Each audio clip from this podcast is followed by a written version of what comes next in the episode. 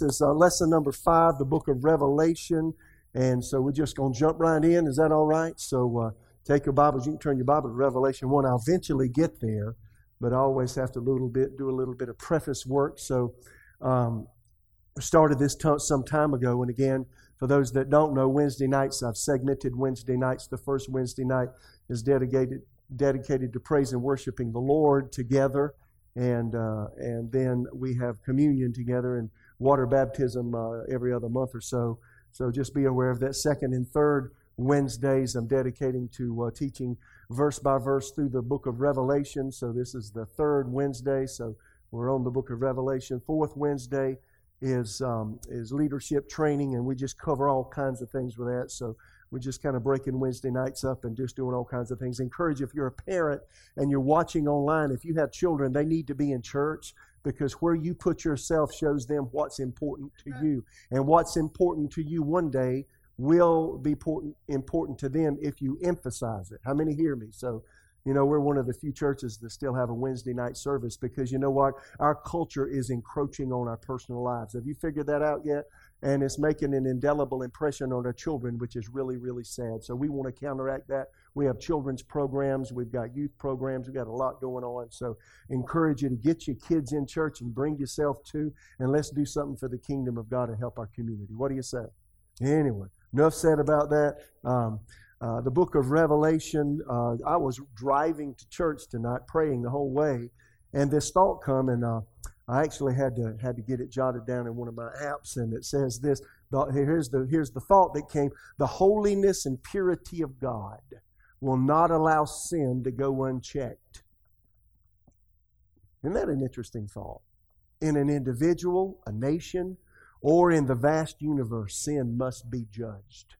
And you know, we live in a really loose age. I talked about some of that Sunday morning, but you know, people don't even understand the fact that they need Jesus as their Savior. And, you know, the, the populace of the American culture aren't interested in salvation because they don't think they need it, because in their minds, everybody's going to heaven because we're all good old boys.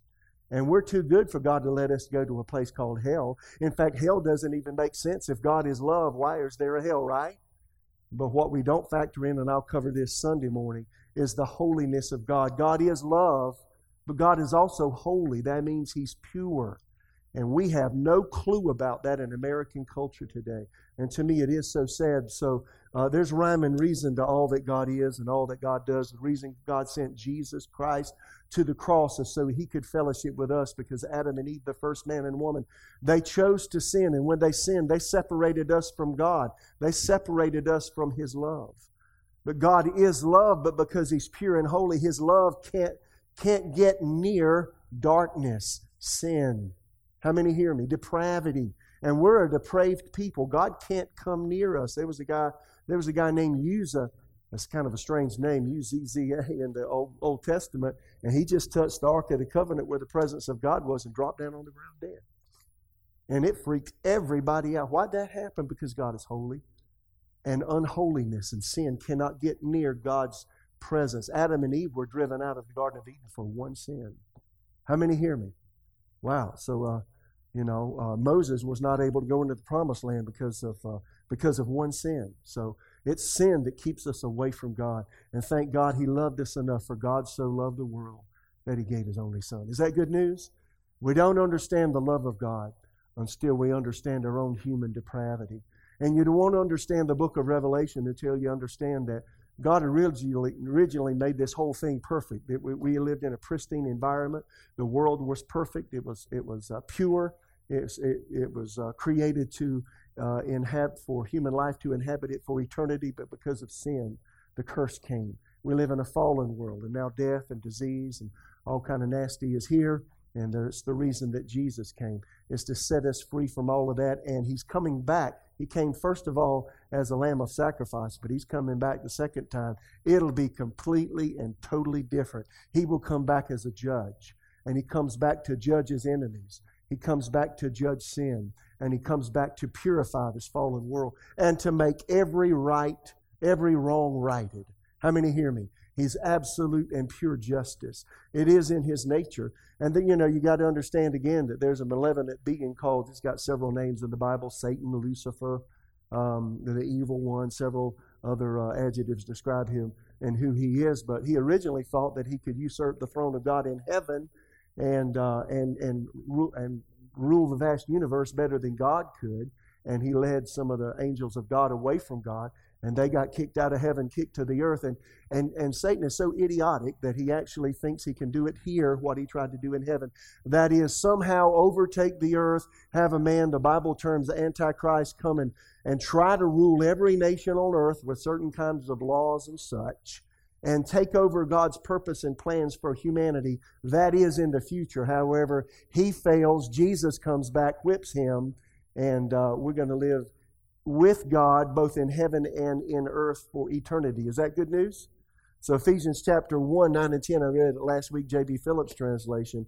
God's allowed us to know the secret of his plan, and it is this He purposed long ago in his sovereign will that all human, human history should be consummated in Christ, that everything that exists in heaven and earth should find its perfection and fulfillment in him. So, you know, uh, a Christian worldview, if you have a Christian worldview, it's not us eradicating the human race with nuclear weaponry, and it's, and, it, and it's not some diabolical scheme that, you know, the whole planet is just completely eroded by climate change. No, no, the future is Jesus is coming back to make everything right.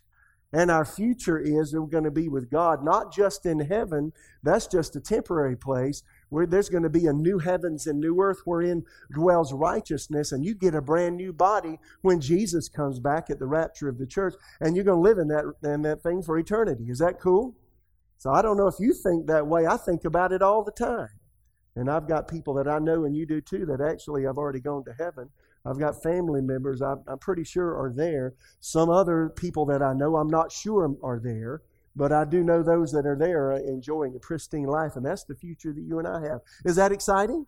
So that ought to excite all of us. The question is, are we so excited about it we tell other people about it? Because people are concerned when they look at how the, the, the, state of our nation is right now, the state of our world, and how things are, it seems to be eroding in every vein, in every way and they wonder what the future holds. Well, for the believer, the future is bright. We're on the winning team, and thank God we win, right? So uh, let's just get right into this. I've spent several um, uh, part uh, part one, part two, and part three of this series on the Book of Revelation, just explaining uh, the three definitions of people groups uh, that the Bible talks about. That was the first lesson. Second lesson, I looked. We looked at uh, at the um, full covenants that God has cut with the human race. The third um, in this series, we talked about a revelation that God gave Daniel of the timeline of end time events. There's seven years of Jewish history yet to be fulfilled that God revealed to Daniel. You've heard that uh, popularly called the tribulation. It's really a misnomer. Nowhere in the Bible calls it the, the, tribu- the tribulation. There's one part, part of it uh, just a few years called the Great Tribulation. It's really Daniel's 70th week, a time when God once again begin, begins to deal with the Israel and the promises made to them. And, and it's all about Jesus coming back and dealing with them again, and then dealing with the sinfulness of the human race. So we covered that. And last week we looked at Revelation chapter 1, the first eight verses. So let's just dive right in. What are you saying? And do verse by verse. We'll hopefully get through the uh, first chapter of the book of Revelation. So, Revelation 1, this is New King James Version, the revelation of Jesus Christ, which God gave him to show his servants things which must shortly take place. He sent and signified by his angels to his servant John, who bore witness to the word of God and to the testimony of Jesus Christ, to all things he saw. Blessed is he who reads and those who hear the words of this prophecy and keep those things which are written in it, for the time is near. Now, if it was near 2,000 years ago, what do you think about now? John to the seven churches which are in Asia, that is Asia Minor, modern day Turkey. Grace to you and peace from him who is and was and is to come, and from the seven spirits who are before his throne, and from Jesus Christ, the faithful witness, the firstborn from the dead, and the ruler over the kings of the earth. To him who loved us and washed us from our sins in his own blood and has made us kings and priests to his God and Father. To him be glory and dominion forever and ever. Amen. Behold, he's coming with clouds, and every eye will see him, even they who pierced him. And all the tribes of the earth will mourn because of him. Even so, amen. Uh, then, verse 8, I'm going to hook right back up with verse 8 tonight and give some more explanation on verse 8. If you weren't here last week, again on the website, we have the video from last week. The audio is there as well. You can hear the podcast as well. And my notes are also on our website. And every time I preach, we have uh, we use YouVersion. If you want to open up YouVersion on your phone, as long as you're not looking at text messages and Facebook, all right?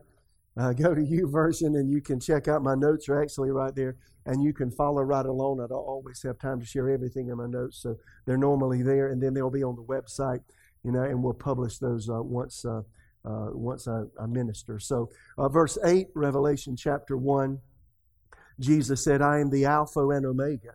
the beginning and the end, says the Lord, who is and who was and who is to come, the Almighty. And so uh, Jesus again refers to himself as the Alpha Omega. Two other places, uh, Revelation 21 6 and 22 13. Again, those that's the first and last letters of the Greek alphabet.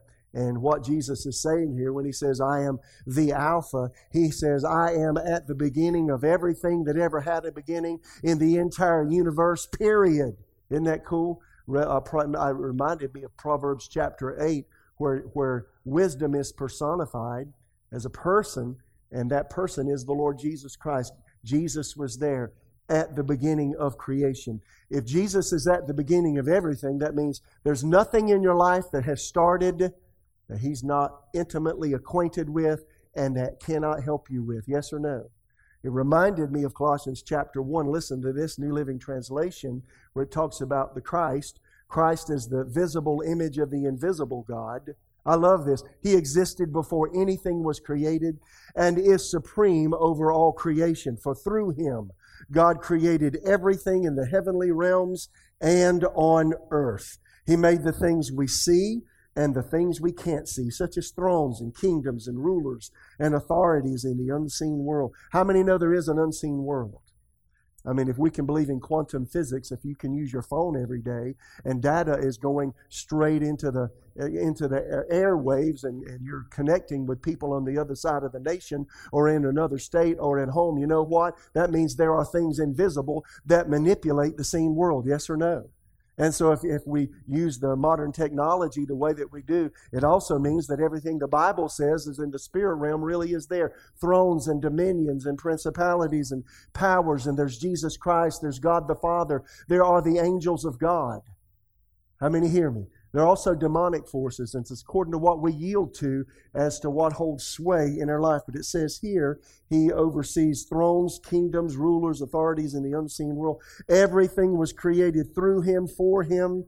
He existed before anything else, and He holds all creation together. Christ is also the head of the church, which is His body. He is the beginning, supreme over all who rise from the dead. So He is first in everything. So, you know, my mind takes that regardless of what comes into my life. It may seem like it has a beginning, but Jesus was there before it ever started, right?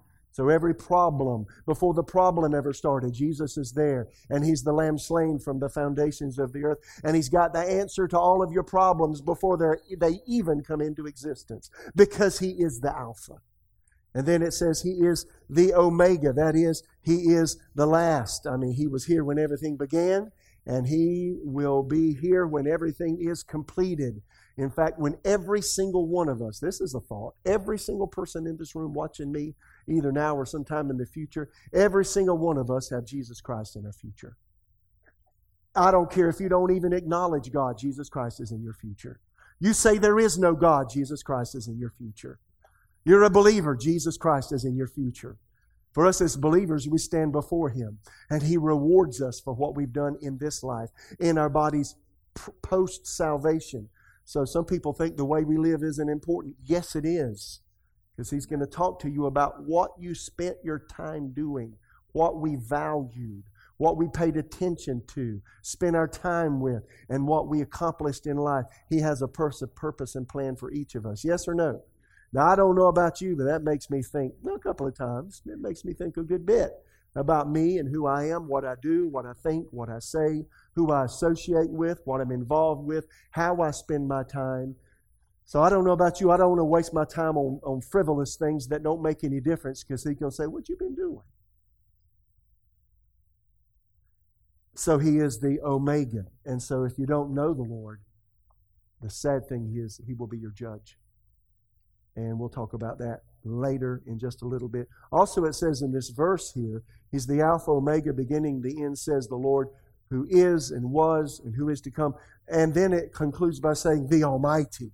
And that Greek word, when it says Almighty, that word Almighty means the all ruling, absolute, universal, sovereign, the Almighty, omnipotent. And then I looked this up even today, I looked at it again. He who holds sway over all things. Now, what does my mind do? That tells me if I'm facing a challenge in a relationship, He holds sway over all things. If I'm having a challenge financially, He holds sway over all things. If I'm challenged in a relationship with someone, He holds sway over all things. If I'm challenged my, in my job, if I'm challenged at home, if I'm challenged in my personal life, if I'm challenged in some habit that I've allowed in my life that I want to get rid of. He holds sway over all things. He's the sovereign. So, guess what you can do? You can say, Father, I need some help. You can say, I messed up, and if you confess your sin, He's faithful and just to forgive you and cleanse you. And you say, I need some help. I need some wisdom. I need you to work in this relationship. I need you to help me solve this problem. I need you to help me with this thing on my job. I don't know what to do. The boss is putting more on us, and I don't feel like I have the time. But you created time, and you can help me get more in a second than anybody else ever could, right? Or a minute, right? So He's the sovereign one. That's what I like about it. And uh, this word Almighty is used uh, of God ten times in the New Testament, and nine of them is in the book of Revelation. Because there's some there's some pretty stuff, tough stuff coming in the book of Revelation. And what you need to know is He's the beginning, He's the end, and He is the Almighty. So there's nothing that comes that can take Him by surprise, and nothing that happens in this life or in this world that He won't help us through if we trust Him. Is that good news? And so, again, the bottom line is we win. Verse 9 I, John, um, John says, both your brother and companion in the tribulation, the hard places, eh, and kingdom and patience of Jesus Christ, was on the island that is called Patmos for the Word of God and for the testimony of Jesus Christ. So, John here reminds uh, the believers there that he is their brother and their companion. And he mentions three areas where he's their brother and companion. It says that right there. He's there, first of all, he's their com- companion in tribulation. He's saying, I've gone through hard places, and if I've gone through hard places and I've been successful and come through it on the other side, and God has seen me through it, He'll do the same for you. And you know, it ain't good that, you know, here's what you need to understand about tests and trials. You know, God allows things to come into our lives. He doesn't produce negative things for us. But we live in a we live in a fallen world. Well, why does God allow these things? Because He knows if we'll trust Him and we'll trust His Word and we'll trust Him ultimately that He'll bring us through those things. And then when you and when you go through something that is a hard place for you, how many know that all of us go go through the same kinds of things? There are no tests, trials, temptations that are that are not common to all of us, and God will make a way for us to get through it. Is that right? And so if you go through something, the plan of God is as you're just tooling around in your life and you're talking to people and you're meeting people, how many know you can encourage someone else when you can say, I've been there? I've experienced that. I know what that feels like. You know, I'm 60 years old, I'll be 61 in October. I've been through a couple of uh, ruckuses in my life and all with all kinds of things. And what I can tell you is when you think you're at the lowest, God is there. When you think you're at your highest, God is there. When you feel like you can't, you can't go any longer, God will make a way. When it seems like it's through for you in some area of life, it ain't over till He says it's over. And you know what I found out? He is ultimately faithful. So He said here, He said here, He's their brother in tribulation. If you really want somebody to be your friend, identify with them. Jesus identified with us by, by being, although He was deity, He came and lived, lived in humanity. The Bible says he was in all points tempted like as we are. You know how many times before God in my private life, I've said, God, you know, I'm struggling with this. And then I said, you know, Jesus, I know you struggle with this because, because you became flesh and blood. So you understand me. Help me. How many know he is a friend that sticks close and you can trust him? So I'm telling you, I've been to the point of wanting to die. And I know how that feels, and I can tell you, he is there. How many hear me? So don't be discouraged, be encouraged because he's the ultimate encourager. Secondly, he said, um, he said he was their brother in the kingdom. They were living in the expectation of, of Christ coming back, and John said, So am I. How many know we ought to be living with that expectation that Jesus is coming again? Yes or no?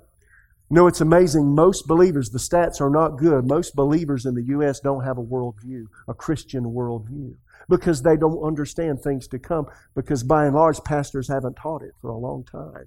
I'm getting back to it, and I'm not going to be one that stands before Jesus and he points his finger and says, Why didn't you talk about it? I said, I did. I did. To the best of your ability in me. Now, I probably messed up some, but I tried, right?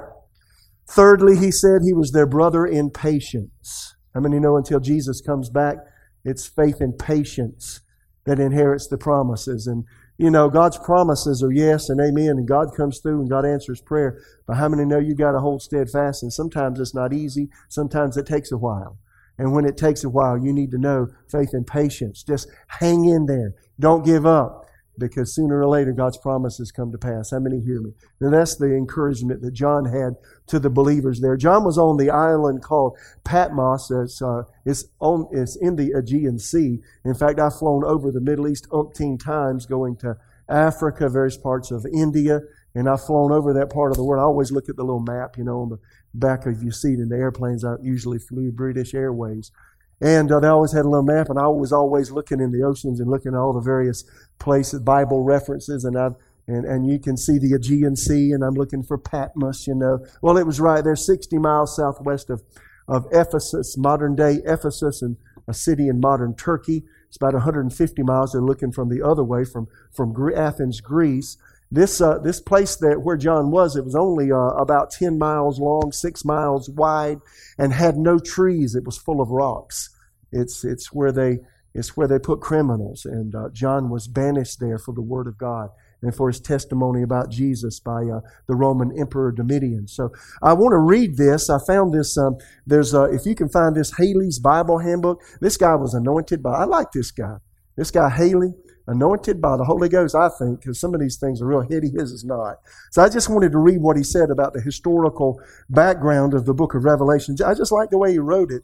He said these visions uh, were given to John, of course, and the book was written in the lurid light of burning martyrs. I just like the way he said it. The church was 66 years old when John wrote the book of Revelation the, uh, the church age was we're into it 66 years. It had grown enormously. It had suffered and was suffering terrific persecutions.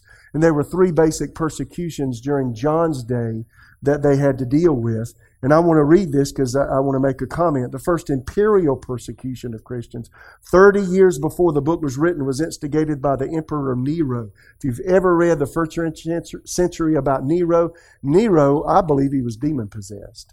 Uh, he could have been a paranoid schizophrenic. I don't know. He was a mess. And uh, anyway, many Christians were crucified, terrible, thrown to wild beasts that would put them in a uh, amphitheater and, and, and, and put these Christians out there and, and let hungry lions loose. And the people would laugh and joke and scream as the, as the uh, lions tore the Christians' bodies apart. Doesn't sound like fun to me, but that's how he had his fun. And uh, they were also um, wrapped in combustible garments, burned to death, while Nero laughed at the pitiful, pitiful shrieks of burning men and women. Paul and Peter suffered martyrdom under Nero's persecution. The second persecution was under the Emperor Domitian. This is 95 AD. It was short but extremely severe. More than 40,000 Christians were tortured and killed under him, under him. It was during this period of persecution that John was banished to the Isle of Patmos. And then there was another one right after that, uh, that of Trajan. Uh, it began around 98 AD. John lived through the first two and was now about to enter the third of Rome's efforts to blot out the Christian faith. Those were dark days for the church, and still darker days were coming. So I said that because it seems like our world is coming full circle. And the kinds of persecutions that they endured first century, the scripture seems to intimate They're coming back to the earth before Jesus comes back because one more time Satan is seeking to resist God. So I want to encourage you, regardless of the persecutions we face, I'm not sure we'll suffer these kinds of persecutions in the Western world. I hope we don't. If you'll vote right and pray, how many know you may be able to keep some of this at bay from the United States of America? How many hear me? If we don't vote right, and we don't pray, and the wrong kinds of people with the wrong kinds of ideology get elected to our public offices, you could have some real hell to pay. How many hear that? And uh, so I encourage all of us to be very prayerful about these things. Nonetheless, it seems as though just before Jesus comes back, I've often thought, that God, it seems like it's coming first full circle. The kinds of persecutions we had then are coming back now. Revelation 1, 10 through 11, I was in the Spirit on the Lord's day. I heard behind me a loud voice as of a trumpet saying, and he says it again, verse 11, I'm the Alpha and Omega, the first and the last. And what you see right in the book, and send it uh, to the seven churches which are in Asia Minor, modern day Turkey Ephesus, Smyrna, Pergamos, Thyatira, Sardis, Philadelphia, and Laodicea. These churches are mentioned in Revelation 2. And they're really meant to be a pattern of what churches face today and the days just before Jesus comes back. And I think in every, in every age of the church age, churches have had to deal with the kinds of challenges that these seven churches that are mentioned by uh, John here and that Jesus addressed in Revelation 2. Well, we're going to look at each one of these churches individually and look at the challenges that they had because they, because they equal the kinds of challenges we face in our world today. So he says here, I was in the Spirit on the Lord's day. Now, when he said he was in the Spirit, I don't have time to go into detail on this, but there is a place in God where you become more, more sensitive to spiritual things than natural things.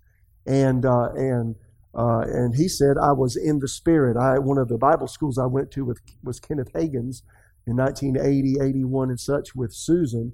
And we lived in Tulsa for eight years. I frequented his uh, ministry opportunities he had there on his campus. And he was a prophet, and Brother Hagin would talk about getting, quote unquote, in the spirit. And that is becoming more sensitive to spiritual things than natural things. And I don't have a lot of time to develop that except to say, I can tell you if you learn to be prayerful, you can get in the spirit and and the things of god the things of jesus and the things of the bible will become a lot more um, a lot more aware in you than even your natural appetites. How many hear me?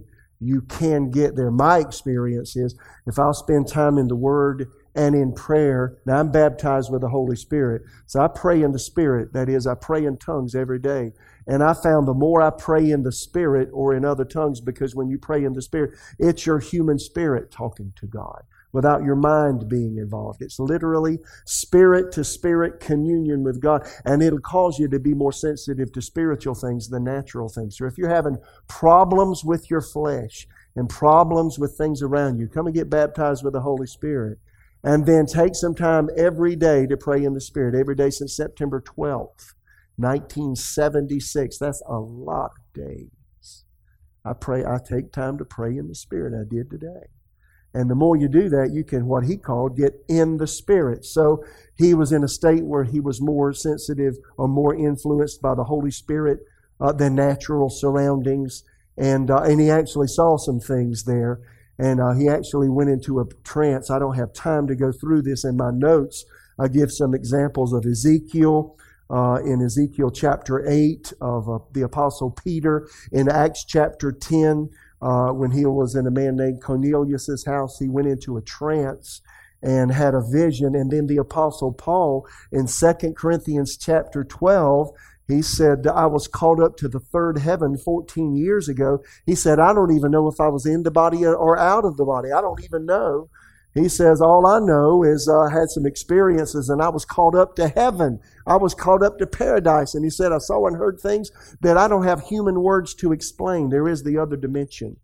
And so what happened to John on the Isle of Patmos was he was in the Spirit and, and he saw the spiritual world. And I mentioned it last week. God lives outside of his creation. How many hear me? And so God doesn't live in the framework of time. God is eternal. He has no beginning and He has no end. From everlasting to everlasting, He's God. And so it's really freaky to think about it, but, but the panorama of all of history stays before God at all times. In front of God is Adam and Eve. In front of God is the second coming of Christ, the new heavens and new earth, and eternity, and everything in between. Isn't that cool? Isn't it weird? That's the reason Jesus was the lamb slain from the foundations of the earth. That's the reason Psalm 139 said all of the days of your life were written in God's book before you even lived a day, because in, to God, everything is now. And so John got in the Spirit and he got a hold of God's now. And he saw what's going to happen when Jesus Christ comes the second time. Before he comes back, when he comes back, and he saw the end of things as we know them, and, and he saw uh, the expanse of future. That's really amazing, isn't it? says here again, I was in the Spirit. Then it says on the Lord's Day. Now, I've done some research on this. On the Lord's Day, and most commentaries and most people you talk to, and probably you, when you, when you read that phrase, verse 10, I was in the Spirit on the Lord's Day, well, that means Sunday. I've always thought that. There was uh, several references that I came across, however, that say it may not just be the Lord's day, but it was, but it could also be the day of the Lord. And I'll, let me talk about that real quickly because in the future I'll talk about it in great detail. This is the only place in the New Testament or in the whole Bible that if, if it's Sunday, the Lord's Day, it's the only place in the New Testament it's mentioned, the Lord's Day. If you go look back at the history of the Christian church prior to uh, John writing this, the Christians never called Sunday the Lord's Day. It wasn't until 50 years after this was written that Sunday was ever called the Lord's Day. So um, a lot of some writers think it's unusual that Uh, people would refer to this as Sunday because that's not something that was common to believers in calling Sunday the Lord's Day. Does that make sense? So it must be referencing something else, and it could be referencing the day of the Lord, which I have found most people know zero about today. Absolutely nothing. And it's a shocking experience for me to say that. But if you go through the New Testament, the day of the Lord is mentioned many times. And in the Old Testament, the day of the Lord is mentioned a lot of times in the prophets in Isaiah 2, Isaiah 13, Isaiah 34, Joel 2, Joel 3, Joel 1, Amos, Zephaniah, Zechariah. Uh, it's mentioned by Jesus, mentioned by the Apostle Paul, mentioned by Peter in 2 Peter chapter 3. And the day of the Lord is also mentioned in the book of Revelation. What is the day of the Lord? The day of the Lord is the day when the judgment of God hits sin. It is the day when payback time comes to God's enemies. It is the day that nobody, but I mean nobody, wants to be on terra firma. You don't want to be here when that day hits. And uh, we'll go through the book of Revelation. I'll reference this term, the day of the Lord. We'll look at it uh, exhaustively, perhaps. But the day of the Lord starts in the book of Revelation specifically. You might want to go home. I don't know if you want to read it before you go to bed because it's pretty tough reading. But Revelation chapter 8, the day of the Lord starts with 30 minutes of silence in heaven. And God looking and, and, and, and all of the prayers of the saints from the millennia of time come up before God's throne and they waft as incense before Him, where people are praying, Lord, let your kingdom come. Let your will be done. If you want a good prayer to pray every day, Pray, God, let your kingdom come. Let your will be done on earth. And then, and then make it speak, Lord, let your kingdom come in me. Let your kingdom come in my spouse. Let your kingdom come in my children. Let your kingdom come in. What are you saying? Lord, let your purposes come to pass. Mean, you know, that's a pretty good prayer. Jesus said, you know, in the Lord's Prayer, your kingdom come. Your will be done, right? So this is, they prayed that prayer and then the day of the Lord hit and it was a day of, it was a terrible day, an awful day. I've referenced that here. I've talked about it some on Wednesday nights, but uh, it seems as though that John could have been referencing that when he got in the Spirit. He saw the future, and he saw what is before God at all times. Isn't that amazing? Wow. So anyway, uh, he was in a trance, and he saw that, and uh, just really, really amazing. So. Um, while he was in the trance, while he was in the Spirit on the Lord's day, he saw things which are in chapters 1, 2, and 3 of Revelation. And then he saw the things that will take place after this. So again, Romans, Revelation 1, 10 and 11.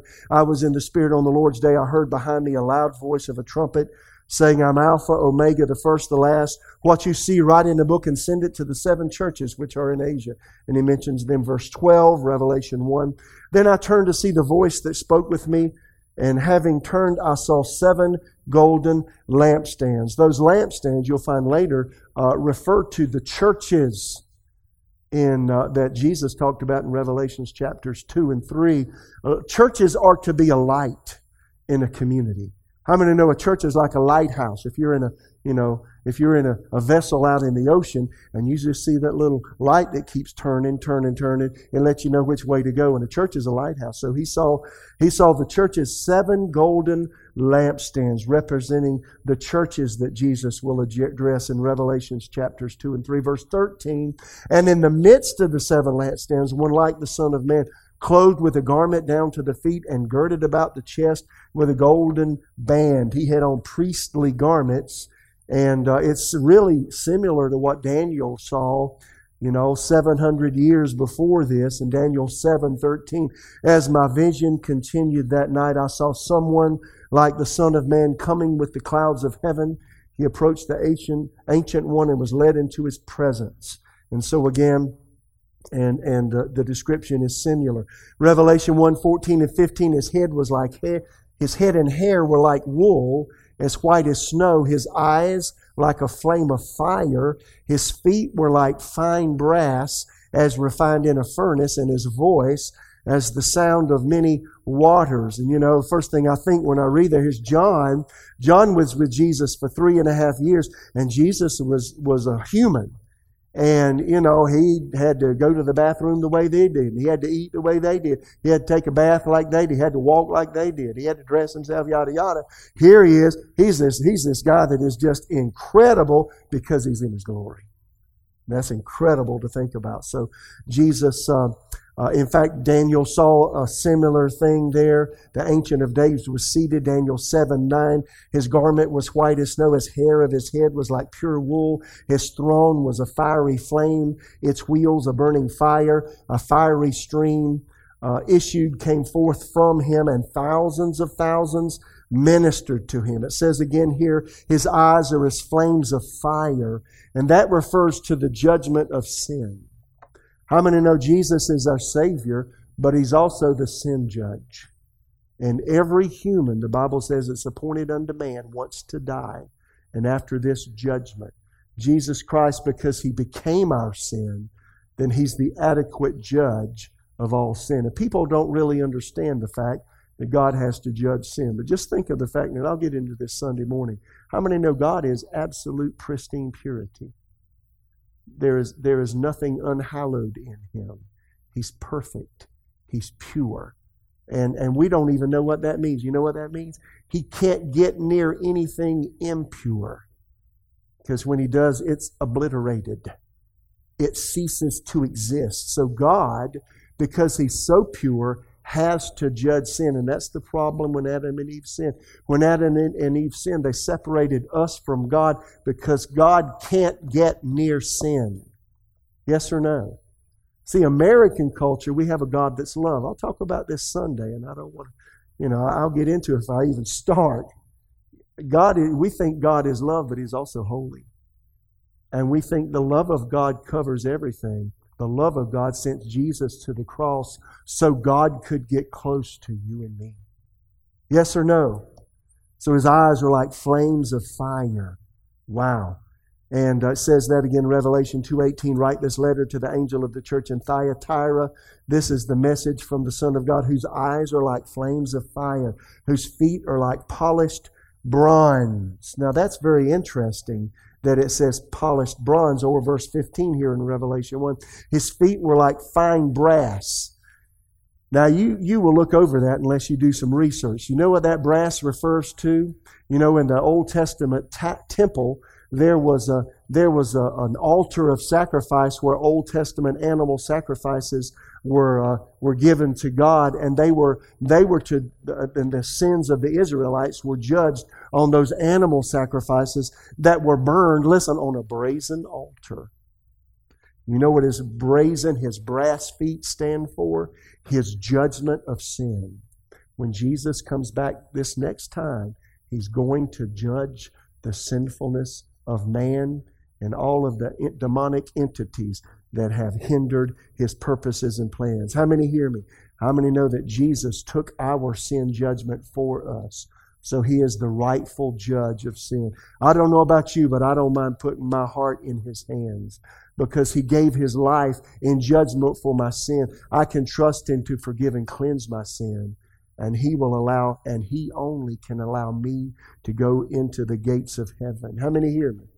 Revelation 1:16, he had in his right hand seven stars. Out of his mouth went a sharp two-edged sword, and his countenance was, like the sun shining in its strength. It makes me think of Matthew 17:2, The uh, Peter, James, and John were with Jesus, and uh, his appearance was transformed so that his face shone like the sun, and his clothes became white as light.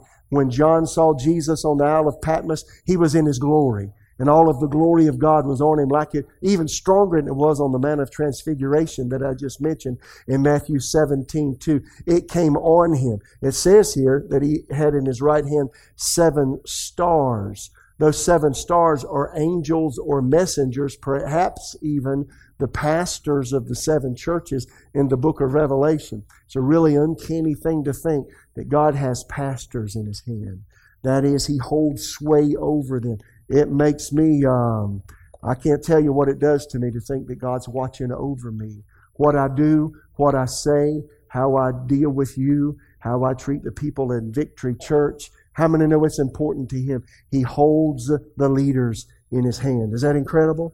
Verse 18, Revelation 1 17, 18. When I saw him, I fell at his feet as dead, but he laid his right hand on me, saying, Don't be afraid. I'm the first and the last. Says it again. I'm he who lives and was dead. Behold, I'm alive forevermore, and I have the keys of Hades and of death. He fell as, at Jesus' feet as dead because he felt the full glory of God. If you ever get in touch with the glory of God, it's a magnificent thing. You can't stand up. How many have ever experienced the glory of God? On many occasions in my life, and I've been in services, I've been with people, and I've been by myself. When the glory of God comes in the room, you can't stand it. I'll tell you one instance. I had been on the Lord about a year. This is 1977. Y'all get on the stage because I got to quit. I'll just hook back up right here next time. Y'all go ahead. I got to tell you this. So, uh, a friend of mine and I, He's the guy that led me to the Lord. His name was Steve, and on Friday nights we were Bible school students at the time. This was 1977. And, you know, this is us for fun. You know what we did? We took our meager little monies we got from our jobs and we pulled them together and we bought groceries, back grocery bags full of groceries, and we would find a destitute person who had no, had no money but lots of kids, and we'd go to their house and give them groceries. And so that's what we did for fun on Friday nights, my friend Steve and I. And so one night we did that, then we went back to his house, and we were sitting on, I don't know why, we were sitting on the floor in his bedroom. And we got to praying for the people we had given the groceries to. And we just got to praying and worshiping the Lord. And I don't know what, can, all I can tell you is the presence of God entered the room. And y'all, I'd only known the Lord for a year, but I'd never experienced anything like that. And you know what I found myself saying? God, turn it off. I, I, can't, I can't stand that. Turn it off. I, don't, I can't stand that. It was so um, amazing because it got it's it, His presence. No, it, it comes inside of you. Isaiah saw the Lord. Isaiah six, high and lifted up. He said, "I'm an unclean person." And I but dwell among unclean people. When the presence of God comes, it makes you feel, I don't know any other way to describe it than undone. It's the presence of God. So if you can walk in the paths of sin and say you know God, and it doesn't bother you, you have never experienced the presence of Jesus. How many hear me? And let me go further and say if you can walk in the paths of sin, wipe your mouth, and don't, don't even need to repent, it means you have a calloused, hardened heart toward God and His ways, and He wants to work in your life. How many hear me? He is an amazing, amazing person.